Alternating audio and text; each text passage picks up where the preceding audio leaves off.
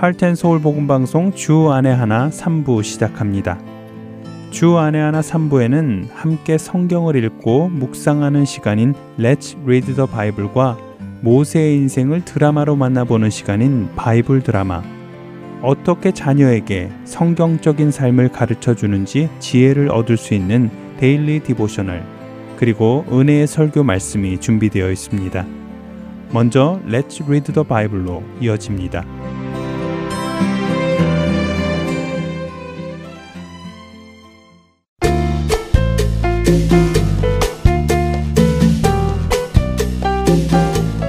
애청자 여러분 안녕하세요. 레츠 리더 바이블 진행의 함혜진입니다.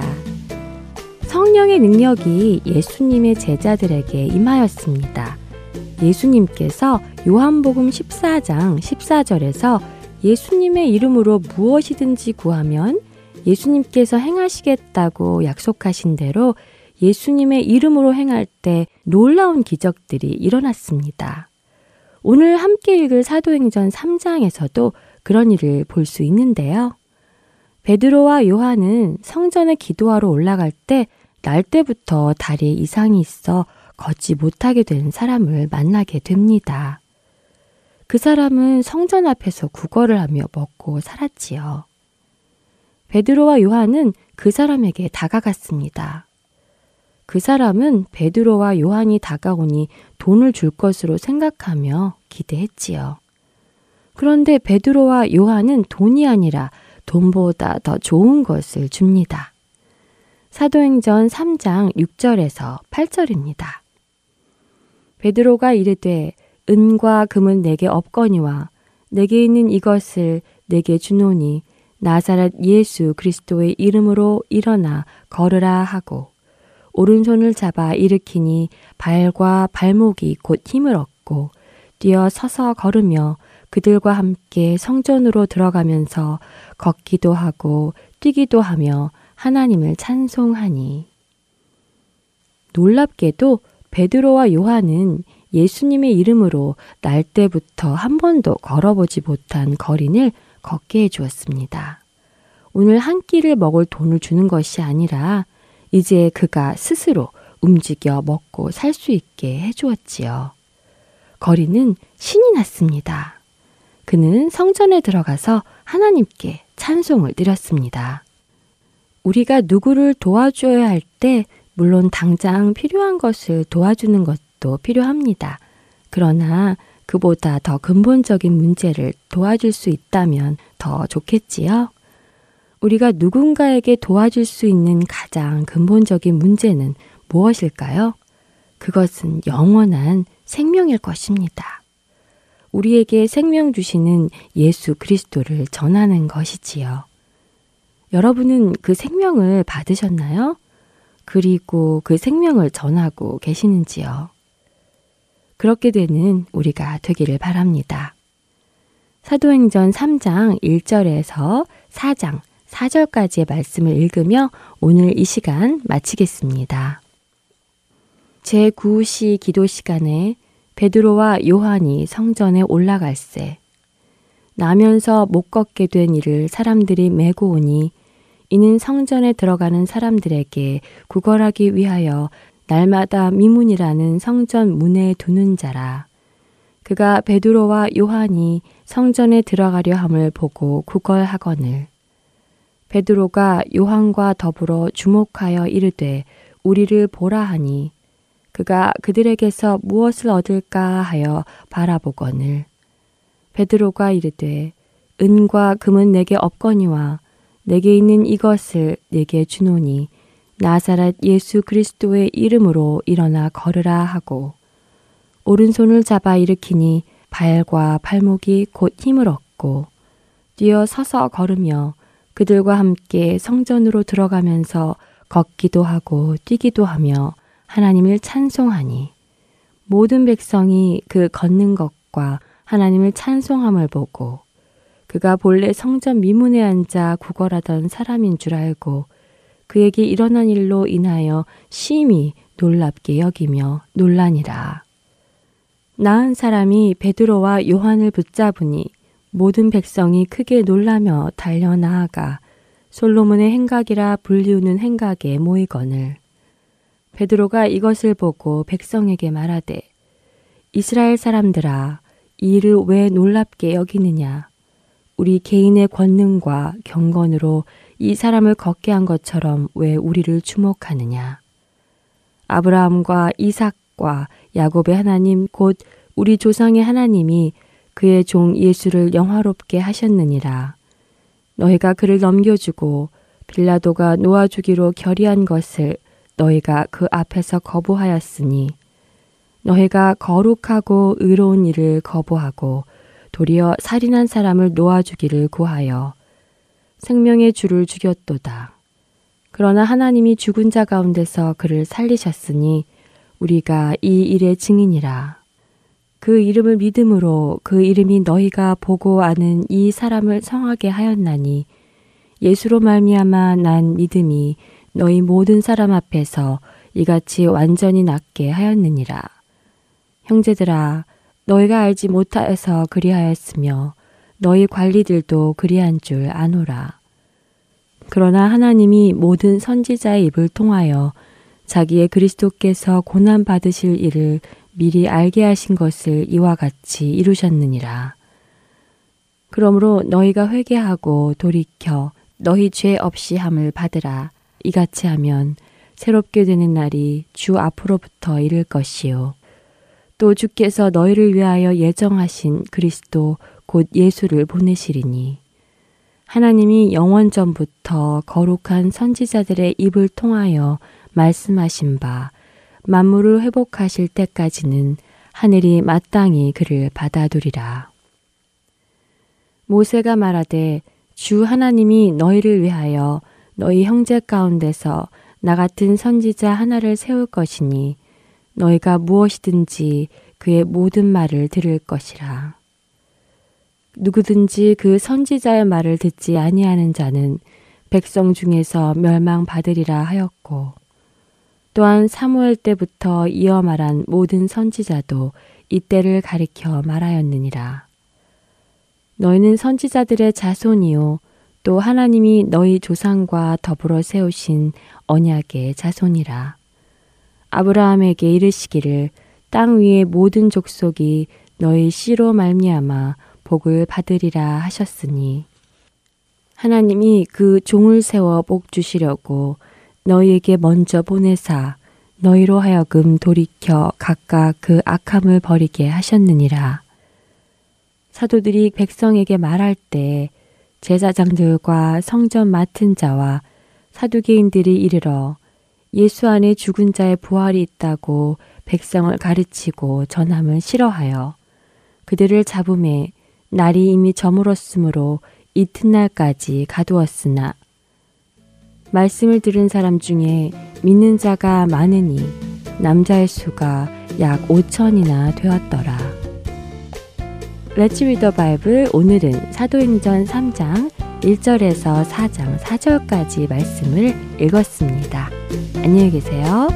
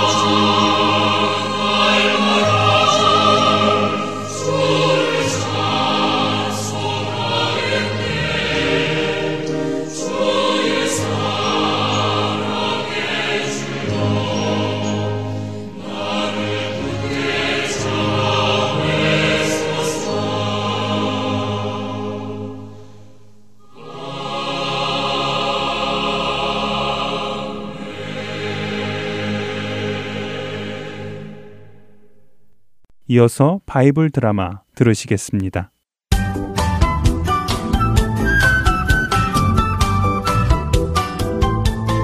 시청자 여러분 안녕하세요. 바이블 드라마 모세편 진행의 박윤규입니다. 애굽인을 죽이고 미디안 땅으로 도망하여 살게 된 모세. 그곳에서 모세는 결혼도 하고 아들도 낳고 살아가며 서서히 애굽을 잊어갑니다. 여러 해가 지났습니다. 모세를 잡아 죽이려던 애굽의 왕도 죽었죠. 그리고 새로운 왕이 애굽을 다스리게 되었습니다. 그러나 이 새로운 왕도 여전히 이스라엘 자손들을 노예로 삼고 고된 일을 시켰습니다.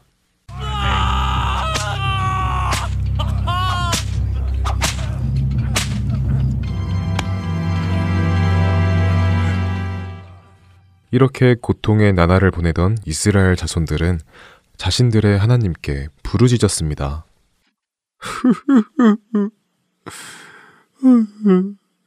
우리 조상 아브라함의 하나님이시여, 어찌 우리를 이렇게 내버려 두십니까? 부디 저희를 돌보아 주옵소서. 이스라엘 자손들의 부르짖는 소리를 들으신 하나님은 아브라함과 이삭과 야곱에게 하신 약속을 생각하시며 이스라엘 자손을 돌아보시고 그들을 향한 구원의 일을 시작하십니다. 바로 미디안에 살고 있는 모세를 부르신 것입니다. 양을 치던 모세는 어느 날 양떼를 몰고 미디안 광야의 서쪽 끝으로 갑니다. 그곳에는 신의 산이 있었죠.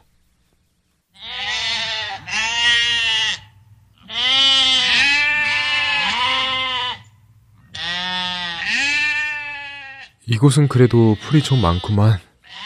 양들이 배불리 먹을 수 있겠어. 자, 자, 이 녀석들아, 실컷 뜯어 먹어라. 녀석들, 잘도 먹는군. 어? 그런데 저게 뭐지? 나무에 불이 붙어 있는 것 같은데? 모세가 바라본 곳에는 떨기나무 한 그루가 있었습니다. 그런데 분명히 불이 붙어 있는데 떨기나무가 타지 않고 계속 불을 내고 있는 것입니다.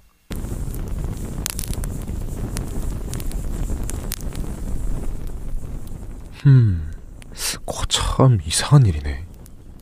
분명히 말라비틀어진 떨기나무인데 저렇게 불이 붙으면 훅 하고 타버릴 텐데 어떻게 타지는 않고 계속 불이 붙어 있는 거지?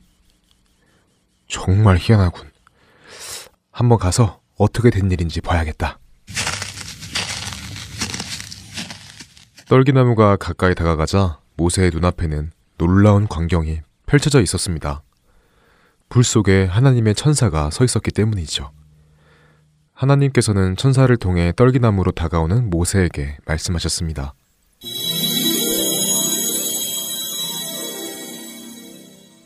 모세야. 어, 어, 어, 아, 예, 제가 여기 있습니다.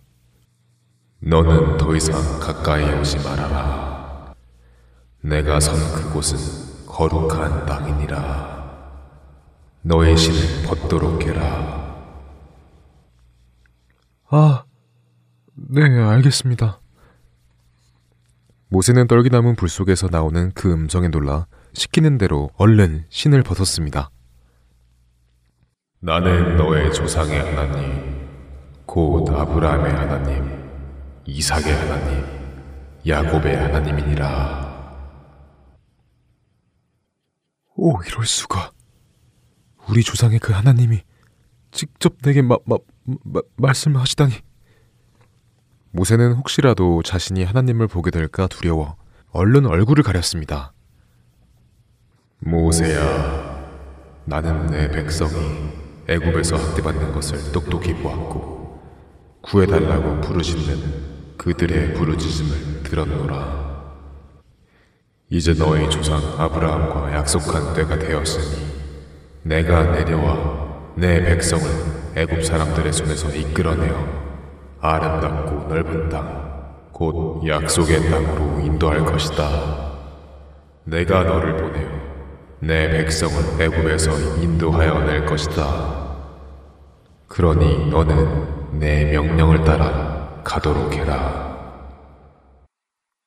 네? 제, 제, 제 제가요? 아니, 하나님, 제가 누구기에 바로에게 가며 이스라엘 자손을 애굽에서 인도해내겠습니까? 아, 그건 말도 안 됩니다. 모세야, 내가 반드시 너와 함께 할 것이다. 너가 백성을 애굽에서 인도해낸 후에 너희가 바로 이 산에서 나를 섬길 것이다. 이것이 내가 너를 보내는 증거가 될 것이다. 아, 아, 네, 하나님.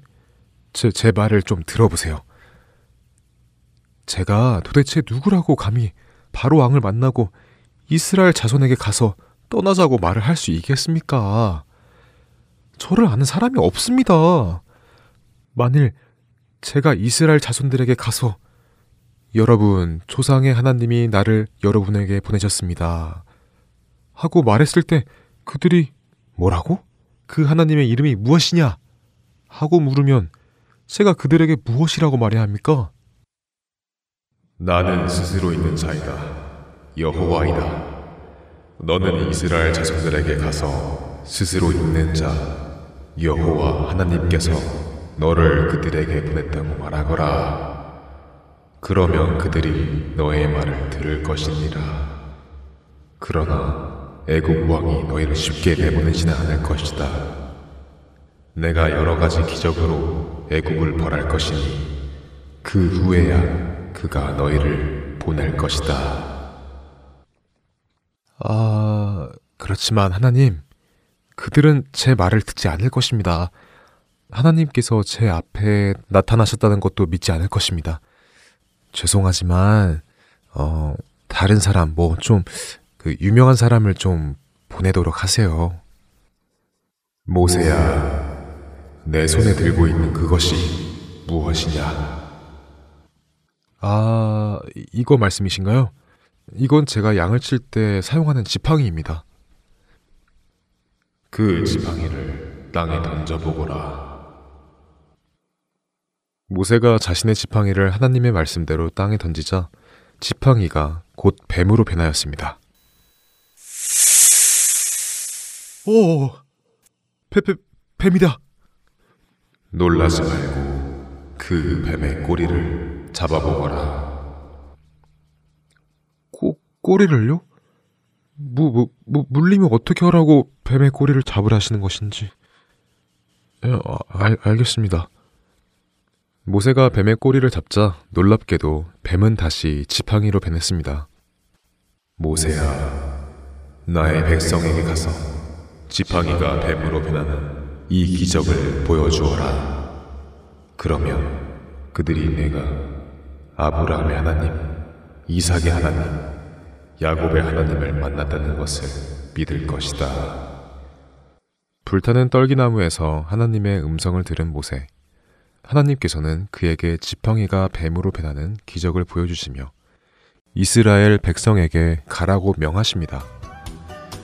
하나님의 음성을 들은 모세. 과연 그는 그 말씀을 따라 애굽으로 갈까요? 바이블 드라마 모세편 다음 시간에 뵙겠습니다. 안녕히 계세요.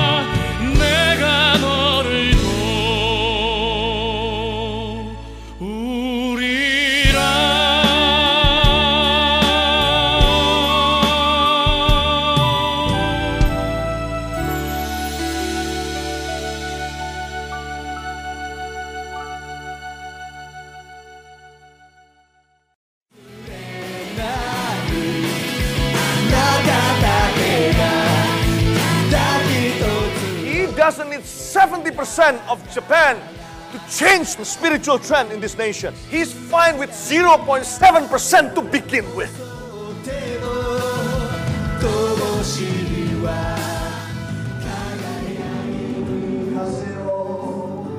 하나님을 향해 부르짖는 일본인들의 간절한 마음이 들리십니까? 크리스천 인구가 1%도 되지 않는 척박한 영적 사막 일본. 그 사막의 땅에도 복음의 씨앗이 뿌려져야 할 것입니다.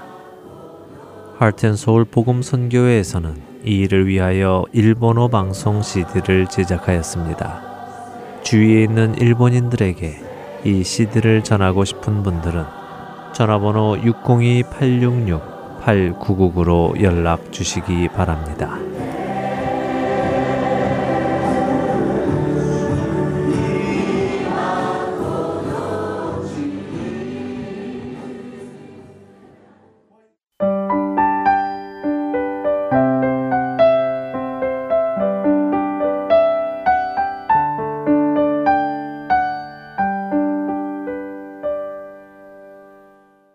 계속해서 Daily Devotional 보내드립니다.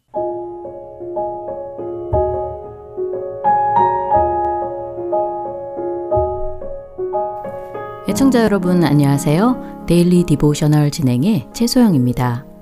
우리 자녀들은 진심으로 하나님을 예배하며 기도하고 있나요?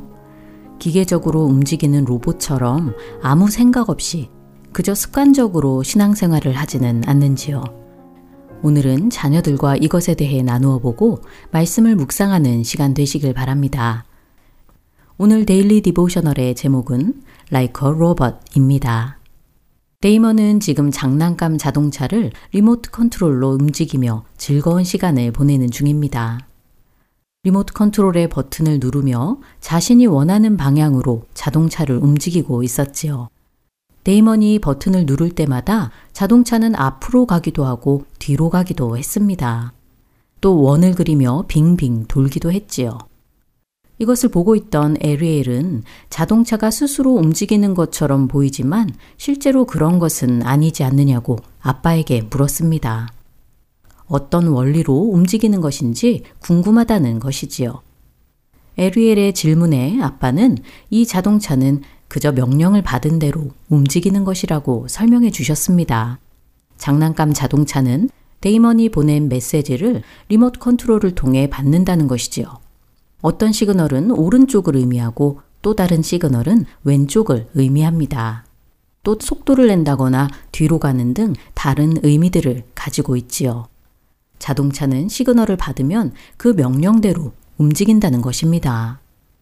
아빠의 설명을 듣고 있던 데이먼은 이 자동차가 움직이는 원리가 로봇과 같은 것 같다고 말합니다. 자신이 무엇을 하라고 명령하면 그것을 그대로 따른다는 점에서 말이지요. 아빠는 데이먼의 말이 맞다고 하시며 자동차는 살아있는 생명이 아니기에 스스로 생각할 수도 없고 그저 기계적으로 명령을 따르는 것 뿐이라고 말씀하십니다.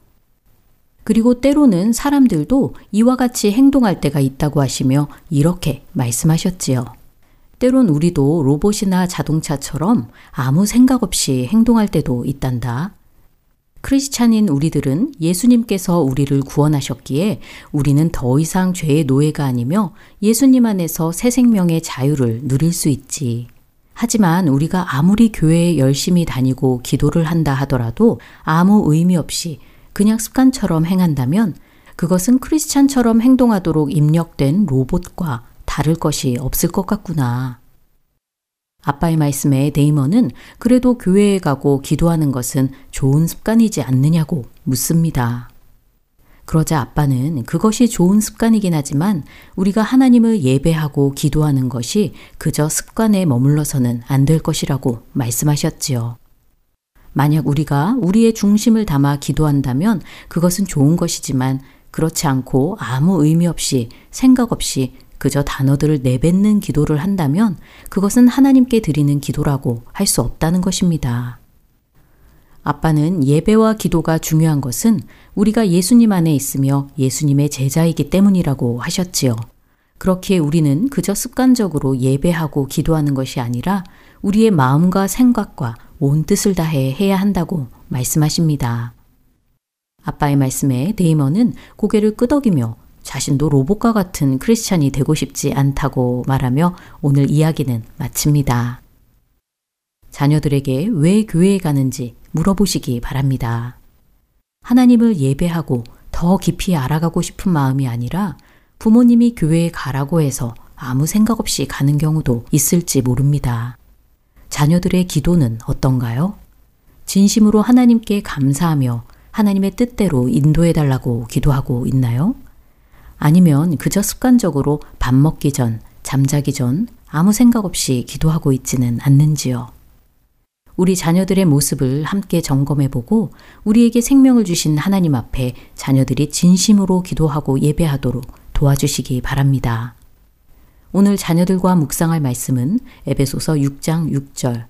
눈가림만 하여 사람을 기쁘게 하는 자처럼 하지 말고 그리스도의 종들처럼 마음으로 하나님의 뜻을 행하고 입니다.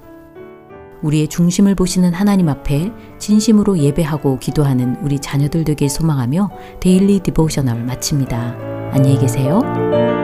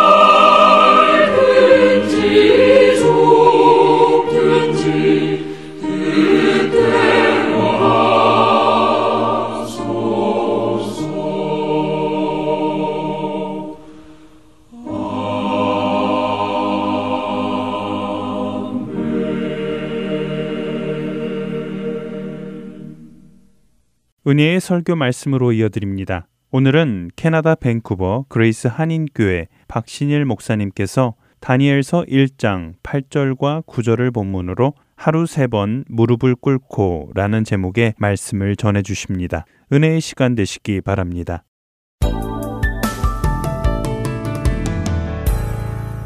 오늘 하나님께서 우리에게 주시는 말씀 다니엘서 1장 8절로 9절입니다.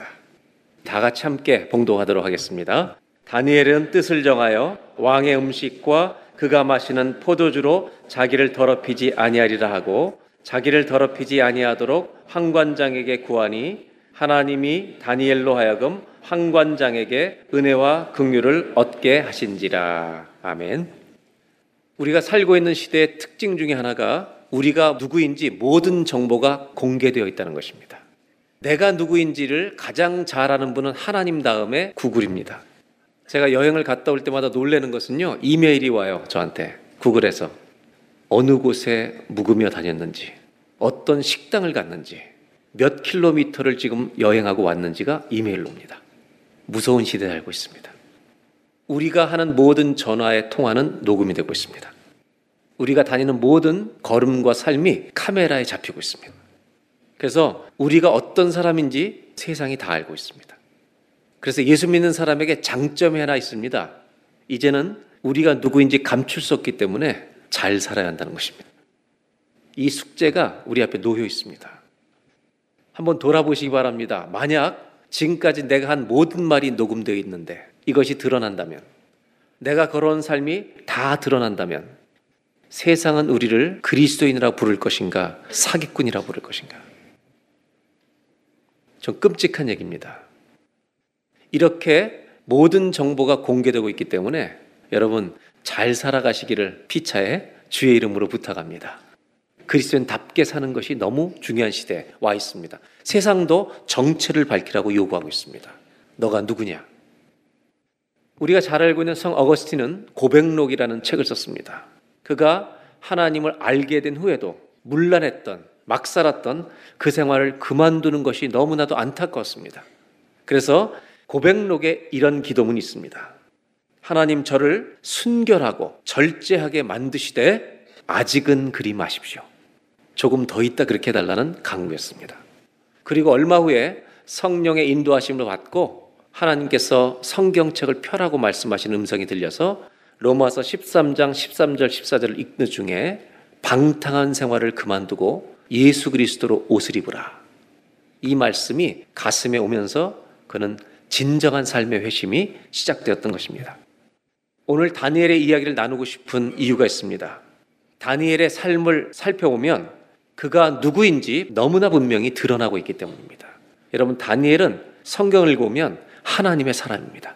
세상의 방송국이 아니라 마치 하나님 나라의 방송국에서 그의 삶을 잘 녹화했다가 우리에게 보여주고 있는 것처럼 소개하는 책이 다니엘이고 그 다니엘서 속에 하나님의 메시지가 들어있기 때문에 이 다니엘서를 좀 나누려고 합니다. 사실 다니엘과 그의 세 친구들은 바벨로니아에서 이렇게 점령당하면서 끌려갔던 이스라엘의 젊은 엘리트들이었습니다. 그들을 이 똑똑한 친구들을 바벨론에서 왕궁에서 길러서 자기 나라의 지도자로 쓰기 위해서 특별한 교육을 따로 시키는 그런 대상들이었습니다. 그러다가 문제가 발생합니다. 바로 음식 때문이었습니다. 오늘 성경 1장 8절은 이 음식 문제에 대해서 다니엘이 단호한 입장을 취하는 것을 볼 수가 있습니다. 다니엘은 먹을 것과 먹지 말아야 될 것을 구분하며 살았습니다. 이것은 그가 알고 있는 구약의 하나님 말씀에 따라 행한 것 뿐입니다. 그런데 다니엘의 위치는 사실 포로였습니다. 포로는요, 왕의 명령에 순종해야 합니다. 굉장히 약자입니다. 다만 특별한 사람들로 뽑혀서 따로 대접을 받고 있는 중입니다. 왕명을 거역한다는 것은 굉장히 어려웠던 일이지만 다니엘은 정중하게 거절합니다. 이것을 먹지 않도록 해달라는 것입니다. 환관장에게 이것은 하나님이 원하시지 않는 음식이기 때문에 안 먹겠다는 것입니다. 다니엘에게는요, 자기를 죽일 수 있는 바벨론의 왕보다 더 큰 왕이 있었습니다. 그분은 만왕의 왕이신 하나님이었습니다. 저와 여러분의 인생에도 하나님이 왕이 되시기를 바랍니다. 그래서 하나님의 명령과 이 땅에 살고 있는 왕의 명령이 충돌할 때 우리는 주님의 말을 따라야 할 줄로 믿습니다. 다니엘이 이렇게 했던 이유는 딱 한 가지입니다. 하나님의 말씀 때문이었습니다. 하나님의 말씀은 생명과 같습니다. 그리스도인의 정체성을 유지하려면 말씀을 생명처럼 여기는 믿음이 있어야 할 줄로 믿습니다. 다니엘은 누구보다도 말씀대로 살아보려고 애를 썼던 사람입니다. 그래서 그 말씀을 지키고 싶었던 것입니다. 1장 9절을 보면 그 다음 이렇게 청했을 때 하나님이 다니엘로 하여금 환관장에게 은혜와 긍휼을 얻게 하신지라. 다니엘이 이 음식을 안 먹겠다고 했을 때 환관장 왕의 아주 높은 신하 책임을 맡고 있는 사람에게 은혜와 긍휼을 얻게 되었다는 것입니다. 여기서 적어도 두 가지 사실을 우리가 짐작할 수 있고 확인할 수 있습니다. 우리가 짐작할 수 있는 건 뭐냐면 첫째는 다니엘이 평상시에 괜찮았던 사람인 것 같습니다. 환관장이 다니엘을 평상시에 이상한 사람으로 여기지 않고 굉장히 좋은 청년으로 여겼던 것 같습니다. 그러니까 은혜와 공유를 베푸는 거죠. 여러분 우리가 예수 믿는 사람들이 이 땅을 살면서 사람들에게 보편적으로 인정받는 것은 굉장히 중요한 것입니다. 사람들에게 좋은 평을 받는 것이 굉장히 중요한 일입니다. 사도행전에 보면 일곱 집사를 초대교회에서 뽑을 때에도 성령 충만하고 두 번째 조건은 사람들에게 칭찬받는 사람을 뽑았습니다. 신앙생활 하실 때 평상시에 사람들하고 엄청나게 부딪히며 살다가 어떤 일 하나 딱 생기면 그때 말씀 붙들고 이를 악물고 지키려고 하는 그런 사람 되지 마시고 평상시에 좋은 사람이 되어 주시기를 예수님의 이름으로 간곡히 부탁합니다. 이건 너무 중요한 것입니다. 저는 그래서 우리 교회 선교사님들을 파송할 때마다 제가 1대1로 한 가정씩 만납니다. 그리고 모든 선교사님에게 떠나기 전에 네 가지를 딱 부탁합니다. 첫 번째는 하나님과 우리의 관계. 두 번째는 나 자신과의 관계. 세 번째, 네 번째는 다른 사람들과의 관계. 이 네 가지를 지켜줄 것을 꼭 부탁합니다. 첫째는 뭐냐면 선교제 가면 교회가 있는 지역도 있고 교회가 없는 곳도 있습니다. 그래서 교회가 없는 것은 선교사님들끼리 모여서 예배드리는 곳도 있고 선교사님 한 가정만 예배드리는 곳도 있습니다. 어떤 상황에 처하든지 첫째 주일 공예배를 지키라고 부탁합니다. 저에게 선교사님 중에 한 가정은 가족끼리 예배드리는 곳에 있어야 했습니다. 1년이 지난 후에 그 아내 되는 부인 선교사한테 메일이 왔어요. 목사님 남편 설교를 1년 동안 들었더니 더 이상 못 듣겠어요. 그래서 제가 그 선교사님한테 이렇게 했습니다. 남편의 설교가 깊어지도록 기도하든지 당신 귀가 뚫리도록 기도하든지 둘 중에 하나 내라. 그러니까 첫 번째 부탁하는 것이 어떤 상황에서든지 주일에 공예배를 시간을 정해놓고 드리라는 것입니다. 하나님과의 관계. 두 번째는 선교사의 삶은 영적 전투기 때문에 나와의 싸움, 나와의 관계에서 잘 해야 되기 때문에 매일 경건 생활, 주님을 만나는 시간을 반드시 지키라고 권면합니다. 그 다음에 세 번째, 네 번째가 사람들과의 관계입니다. 선교제 나가면 선교 우리가 단체 파송을 받고 가기 때문에 팀들과 함께 일합니다. 그래서 부탁하는 게 같은 선교지에 있는 선교 팀원들과 갈등이 생기면 사역을 중단하라고 회복한 다음에 일을 하라고 권면합니다. 또 한 가지는 부부 관계가 깨어지면 바로 들어오라고 얘기합니다. 선교하기 전에 서로에게 좋은 남편과 아내가 되는 것이 더 중요하기 때문이다. 그래서 이거를 신신당부합니다. 관계가 깨어진 채로 사역하지 말라고. 평소에 잘한다는 것은 너무 중요한 일이기 때문입니다. 만약에 선교사가 이혼 지경에 이르면 우리 교회는 바로 불러드릴 겁니다. 여러분 제가 만약에 아내와 극심한 갈등 속에 있다면 저는 목회 안 합니다. 그것을 먼저 풀어야 하는 것입니다. 제가 목사가 되는 과정에 진급할 때에도 3년 동안 매년 시험을 봅니다. 논문을 내고. 그리고 성품 심사를 합니다. 성품 심사할 때 뭐 하냐면 1년 동안 교인들과의 관계에 문제가 없는지, 두 번째는 가정에 문제가 없는지 물어봅니다. 별거 중이냐, 이혼했냐. 만약 둘 중에 하나라도 걸리면 진급이 무조건 보류되는 겁니다. 그리고 목사 안수 받기 전에 지역의 교육자 대표들과 평신도 대표들이 모인 곳에서 목사 안수 받을 사람 성품 통과를 해요. 이 사람을 돌려 세워놓고요. 앞을 보게 하고 이 모든 청중들에게 이 사람이 목사 안수 받는데 결격 사유가 있다고 생각하는 사람 손들라고 얘기해서 한 명이라도 손을 들면 유보입니다. 매우 무시무시한 시간을 통과하는 것입니다. 여러분 가정의 부부관계가 깨질 때는요 멈춰야 하는 겁니다. 그래서 우리는 평소에 잘하는 것이 너무 중요합니다. 또 한 가지는 이제 구절을 다시 보시면 이거는 말씀을 통해 확인할 수 있는 겁니다. 다니엘은 하나님 말씀 때문에 이 음식을 안 먹겠다고 말합니다. 그런데 하나님이 다니엘로 하여금 환관장에게 은혜와 긍휼을 얻게 하신지라. 이 페이버를 다니엘이 받은 게 아닙니다. 하나님이 환관장의 마음에 영향을 끼쳐서 이런 은혜를 입게 하는 겁니다. 이렇게 정리할 수 있죠. 우리가 말씀을 지키려고 하면 그 사람에게 하나님 은혜를 베푸실 줄로 믿습니다. 이것은 우리가 신앙생활하면서 반드시 경험해 봐야 되는 것들입니다. 위기의 상황이 올 때 말씀을 취하셔야 합니다. 말씀을 선택해서 그 말씀으로 상황을 이기는 경험이 우리의 삶 속에서도 누려져야 할 줄로 믿습니다.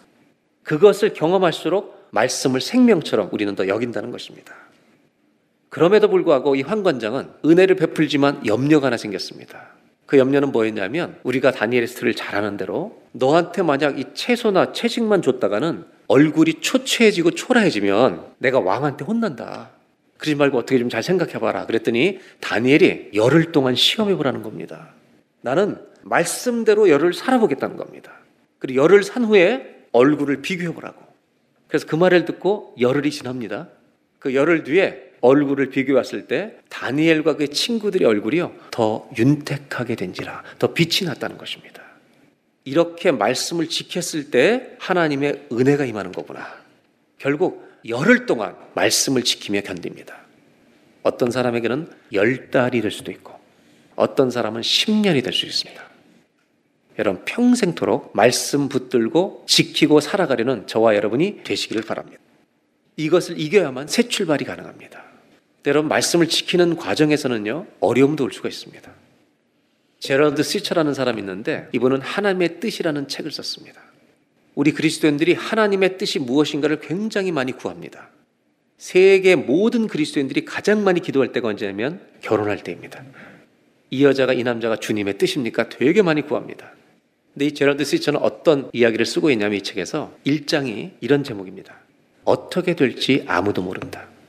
우리가 주님의 뜻을 찾아가지만 이것을 결정하고 났을 때 어떻게 내 미래가 펼쳐질지는 아무도 모른다. 그리고 자기 이야기를 소개합니다. 이 사람은 자녀가 넷이었습니다. 그리고 아내와 함께 여섯 식구가 행복하게 살았습니다. 그런 어느 날 장모님을 오시고 차를 타고 여행하는 중에 음주 운전을 하던 차가 이분의 차를 정면으로 들이받습니다. 큰 사고가 났고 결국 그 자리에서 장모님, 아내, 막내 딸 세 사람이 즉사합니다. 그리고 이분은 평생을 두 딸과 아들 하나, 세 자녀만 데리고 재혼하지 않은 채 살아가고 있습니다. 그러면서 이런 질문을 우리들에게 합니다. 만일 내가 기도하고 결혼했음에도 불구하고 이렇게 장모님과 아내와 막내 딸이 사고로 죽을 수밖에 없는 이 미래를 알았다면 이런 일이 우리 집에 벌어질 줄 알았다면 이 결혼을 했을까? 중요한 것은 우리가 이것을 알 수 없다는 말입니다. 그러고는 답을 적습니다. 자신이 선택한 이 길을 후회하지 않는다는 것입니다. 이유는 이렇게 비극적인 고통을 통과하고 있지만 이 시간 속에 하나님이 여전히 우리의 삶을 인도해 오셨고 내가 슬픔이 있는 여정 속에 매일 하나님이 우리 가정을 위로해 주셨기 때문입니다. 지나온 시간을 돌아보면 하나님이 우리 가정을 돌보아 주셨던 것이 분명합니다. 이것이 여러분 하나님 말씀을 믿는 자의 태도입니다. 이 사람은 하나님 말씀을 붙들고 인생의 고난과 위기를 지금도 이기고 있는 중입니다. 그리고 이 책의 결론은 우리에게 굉장히 소중합니다. 이렇게 씁니다. 가장 중요한 것은 내가 아무리 고난을 통과하고 있다 할지라도 창조주이신 하나님, 이 세상을 창조하시고 역사의 완성을 이루실 하나님은 오늘도 고난을 당하고 있는 우리의 삶을 통해서 하나님의 구원의 역사를 써가고 계시는 중입니다. 사랑하는 여러분, 아무리 우리가 말씀으로 산다고 해도 고난이 올 수 있습니다. 그래도 잊지 마실 것은, 말씀을 붙들고 잊지 마실 것은 내 고난을 통해서도 하나님은 구원의 역사를 하나님의 영광을 위해 써가고 계신다는 것을 잊지 마시기를 바랍니다.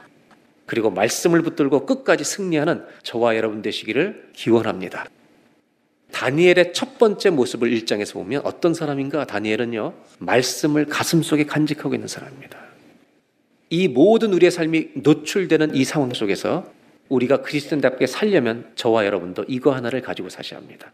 한번 따라 하실까요? 말씀을 가진 그리스도인이 되십시오. 그 말씀대로 사는 자에게 주님은 이김과 은혜를 베풀어 주신다는 것입니다. 그리고 그 말씀을 가지고 여러분이 당하고 있는 고난을 통과하시기 바랍니다. 수없이 많은 5만 가지 생각과 감정이 다 들어올 때 휩쓸리지 마시고 말씀 붙들고 말씀을 따라 걸어가는 다니엘 같은 영원히 맑은 그리스도인들이 되시기를 주의 이름으로 기원합니다. 두 번째로 2장에 대한 얘기를 하려고 합니다. 두 번째로 다니엘의 어떤 모습이 성경에 소개되냐면 느부갓네살 왕이 꿈을 꾸게 됩니다. 1절에. 2절을 보겠습니다. 왕이 그의 꿈을 자기에게 알려주도록 점치는 사람들을 다 부릅니다. 그리고 그들이 왕의 앞에 서게 됩니다. 근데 문제는 뭐냐면 이 왕의 꾼 이 꿈을 풀 자가 없는 것입니다. 점치는 사람들 다 불렀는데 아무도 해석을 못하는 겁니다. 그때 10절에 이 사람들이 결국 왕에게 이렇게 말합니다. 갈대아인들이 왕 앞에 대답하여 이르되 세상에는 왕의 그 일을 보일 자가 한 사람도 없으므로 어떤 크고 권력 있는 왕이라도 이런 것으로 박수에게나 술객에나 갈대아인들에게 물은 자는 없었습니다. 자기들이 대답을 못하니까요. 뭐라고 했냐면 이런 거는 우리들에게 물어본 적 없습니다라고 변명을 하고 있습니다. 11절 이들이 문제를 풀지 못하니까 점쟁이들이 다 왔는데도 왕께서 물으신 것은 어려운 일이라 육체와 함께 살지 아니하는 신들 외에는 왕 앞에 것을 보일 자가 없나이다. 이거는 사람이 아니고 신들이 하면 풀 수 있습니다. 12절을 다 같이 읽겠습니다. 왕이 이로 말미암아 진노하고 통분하여 바벨론의 모든 지혜자를 다 죽이라 명령하니라. 너무 화가 나서 이놈들 점치는 거 다 죽이라고 명령합니다. 13절 왕의 명령이 내림에 지혜자들은 죽게 되었고 다니엘과 그의 친구들도 죽이려고 사람들이 찾게 되었습니다. 이때 다니엘이 어떻게 하는가 14절부터 보겠습니다. 그때 왕의 근위대장 아리옥이 바벨론 지혜자들을 죽이러 나가매 다니엘이 명철하고 슬기로운 말로 다니엘은 말씀만 가지고 있는 게 아니라요 지혜가 있었습니다. 15절 아리옥에게 물어 이르되 왕의 명령이 어찌 급해 왕이 왜 이렇게 성격이 급하냐 아리옥이 그 일을 다니엘에게 알림해 모든 상황 꿈을 해석하지 못해서 죽이려고 한다 알리니까 16절 중요한 구절을 다 같이 한번 읽겠습니다. 다니엘이 들어가서 왕께 구하기를 시간을 주시면 왕에게 그 해석을 알려 드리리다 하니라. 다니엘이 들어가서 왕에게 뭐라고 했냐면 하나님이 다니엘에게 꿈을 해석하는 능력을 주셨는데 이 꿈은 아직 어떤 답인지 몰라요. 다니엘이 왕에게 가서 사람 죽이지 말라고 얘기하면서 시간을 주시면 왕에게 그 답을 해석을 가지고 와서 알려드리겠습니다. 여러분, 다니엘이 시간을 달라고 했을 때 뭐 했을까요? 다니엘은요, 기도합니다. 오늘 이 구절에 우리가 주목할 필요가 있습니다. 16절을 다시 보겠습니다. 시간을 주시면 여러분 답을 모를 때 함부로 말하시면 안 됩니다. 다니엘은 정말로 이때 기도합니다. 사실 똑똑한 사람들은 분석 능력이 탁월합니다. 그런데 지금은 분석이 필요한 게 아니라 해석이 필요한 겁니다. 해석은 하나님이 도와주셔야만 되는 것입니다. 다니엘은 기도합니다. 시간을 주시면 제가 해석을 드리겠습니다. 그리고 다니엘은 주님께 기도합니다. 그리고 하나님이 이 답을 풀어주십니다. 기다리셔야 합니다. 주님의 답을 받을 때까지. 결국 이 답을 얻고 23절에 나의 조상들의 하나님이여 주께서 이제 내게 지혜와 능력을 주시고 우리가 주께 구한 것을 내게 알게 하셨사오니 지혜를 구하면 후히 주시고 꾸짖지 않아 하시는 하나님께서 주실 줄로 믿습니다.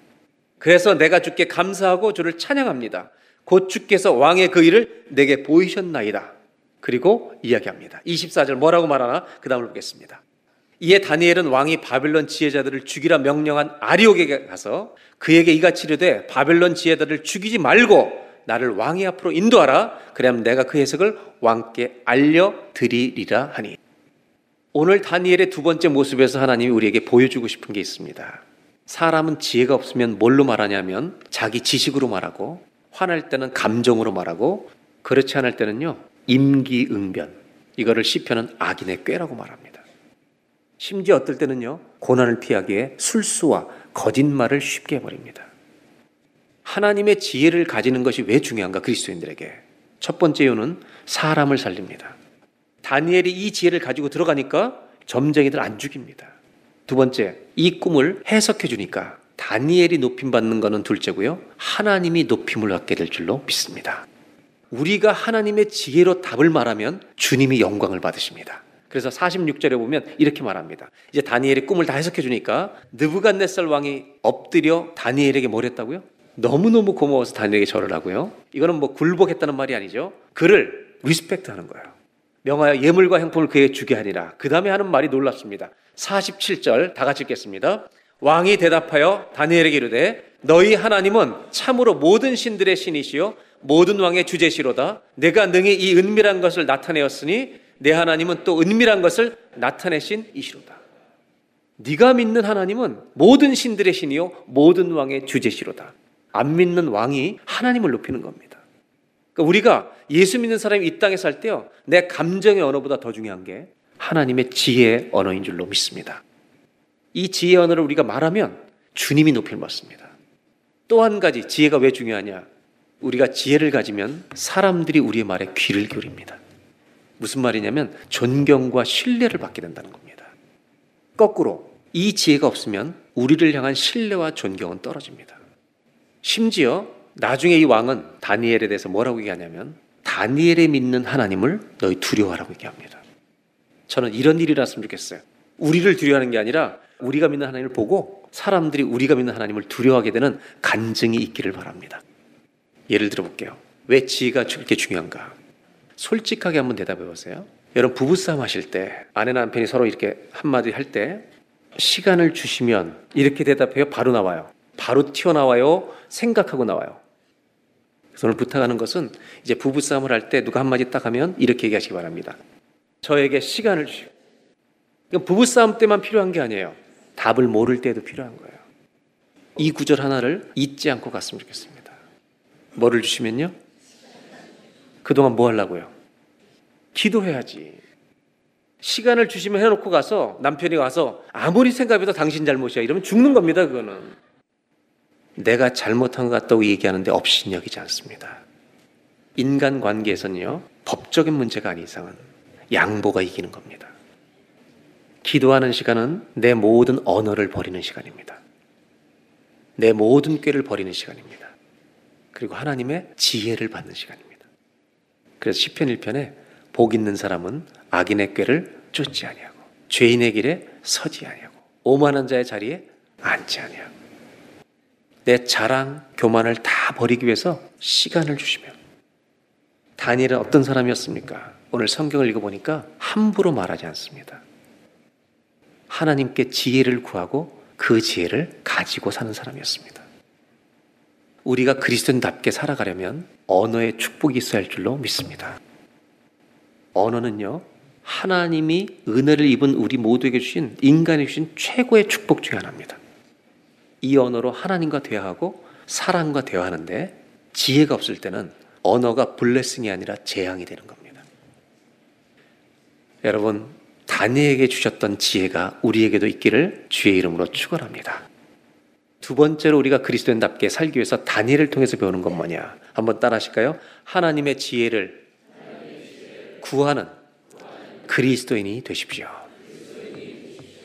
어떻게 하면 될까요? 답이 없을 때 어떻게 하자고요? 여섯 글자. 시간을 주시면. 그런데 시간을 줬더니 엉뚱한 말하지 말고 주님의 지혜를 가지고 꼭 말함으로 말미암아 사람도 살리고 하나님도 높이고 존경과 신뢰도 회복하는 은혜가 우리 모두에게 있기를 바랍니다. 마지막으로 6장에 가면 세 번째 다니엘의 모습이 소개됩니다. 다니엘은요, 새 친구들과 함께 아주 좋은 지위를 얻게 됩니다. 그래서 3절에 다니엘은 마음이 민첩하여 총들과 고관들 위에 뛰어남으로 왕이 그를 세워 전국을 다스리게 하고자 한지라. 아주 높은 위치에 세우니까 여러분 이 바벨론 그다음에 예전은 바사 제국인데 이 사람들이 너무 싫어하는 거예요. 시기와 질투가 너무너무 많아지는 거예요. 왜? 다른 나라 사람이 와서 자꾸 올라가니까. 그래서 사절을 보시면 총리와 고관들이 국사에 대하여 다니엘을 고발할 근거를 찾고자 했으나 아무 근거 아무 허물도 찾지 못하였으니 이는 그가 충성되어 아무 그릇됨도 없고 아무 허물도 없음이었더라. 너무 다니엘이 빤듯하니까 틈 잡을 게 없어요.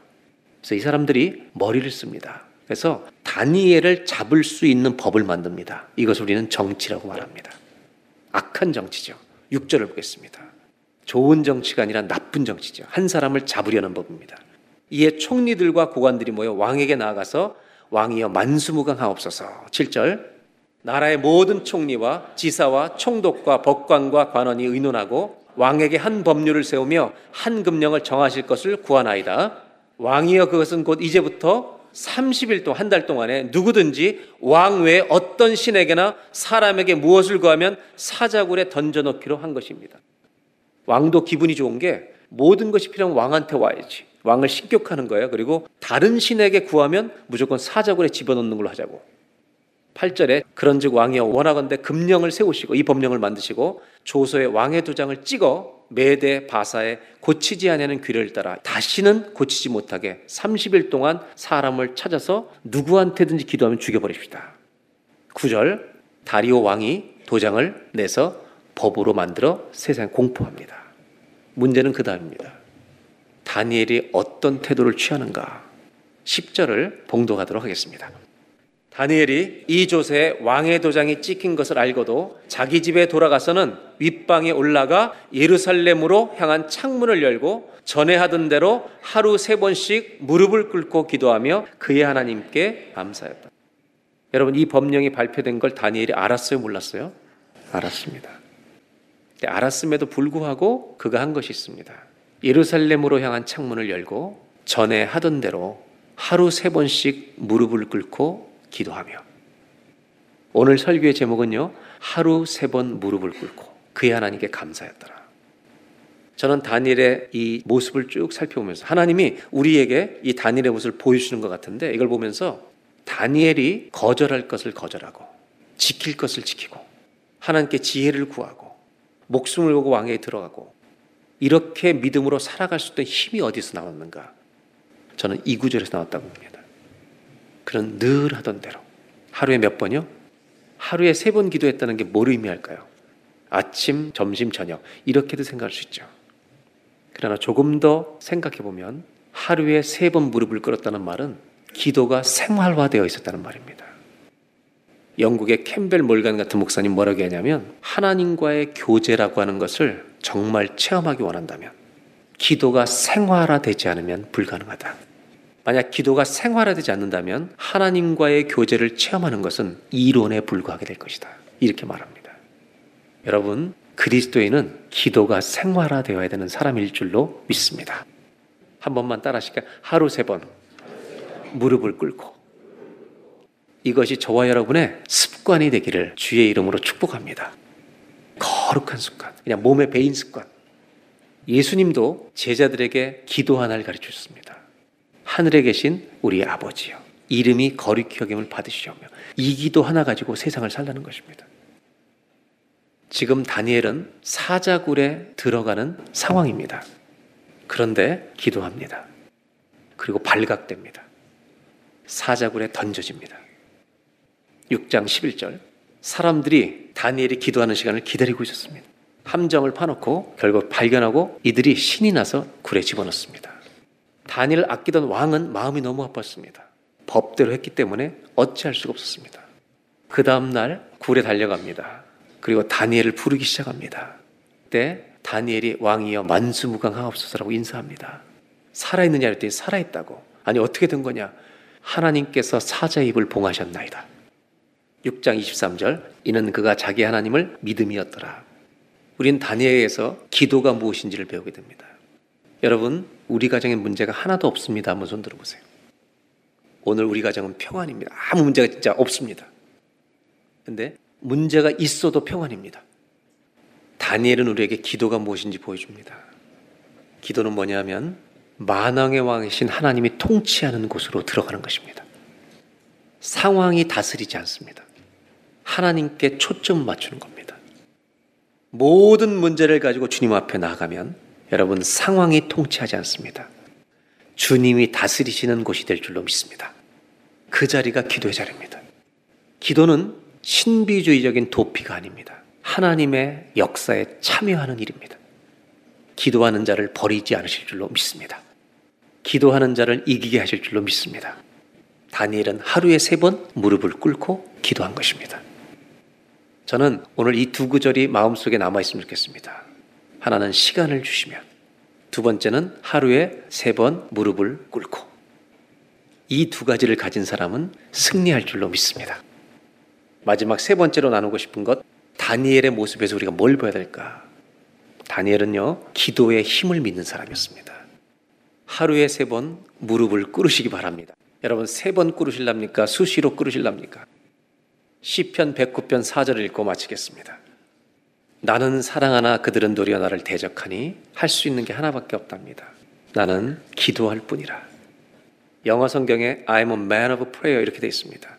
근데 히브리어에는 뭐라고 되어 있냐면 I am prayer 이렇게 되어 있습니다. 내가 기도인 것입니다. 여러분 부탁드립니다. 저와 여러분 모두가 이번 한 주간 동안도 내가 기도가 되시기를 주의 이름으로 기원합니다. 기도하겠습니다. 하나님, 우리의 모든 것이 노출되는 세상에 살고 있습니다. 우리가 누구인지 세상이 알고 있습니다. 그래서 그리스도인 다움이 필요합니다. 그러기 위해 주님 생명의 말씀을 가지고 지키는 자들이 되게 하여 주옵소서. 하나님, 인생을 해석할 수 있는 지혜가 필요합니다. 답을 모를 때 주 앞에 지혜를 구하는 기도가 있게 하여 주옵소서. 아무리 주님께 나아가는 것이 손해가 된다 할지라도 그것이 죽음이라 할지라도 변함없이 전에 하던 대로 하루에 세 번 무릎을 꿇었던 다니엘의 모습을 우리에게 보여주시는 이유가 무엇입니까? 하나님 나라 백성은 이렇게 살아야 되는 것 아니냐. 말씀하시는 주의 음성에 오늘 아멘으로 고백하는 우리가 되게 하여 주옵소서. 하나님 소원이 있습니다. 우리의 삶 속에 하루에 세 번 무릎 꿇는 기도의 생활화가 우리의 삶에 자리 잡을 수 있도록 도와주시옵소서. 그 기도로 세상을 이기게 하여 주시옵소서. 우리 주 예수님의 이름으로 기도합니다.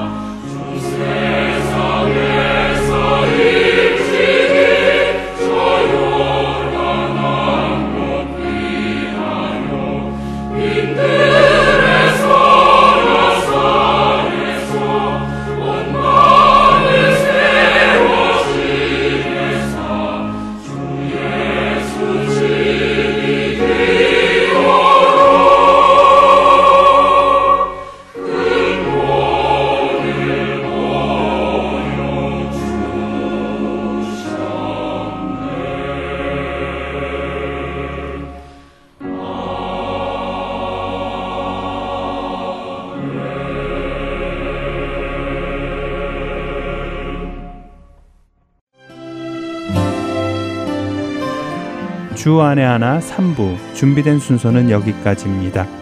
청취해 주신 여러분들께 감사드립니다. 다음 주에 다시 뵙겠습니다. 안녕히 계세요.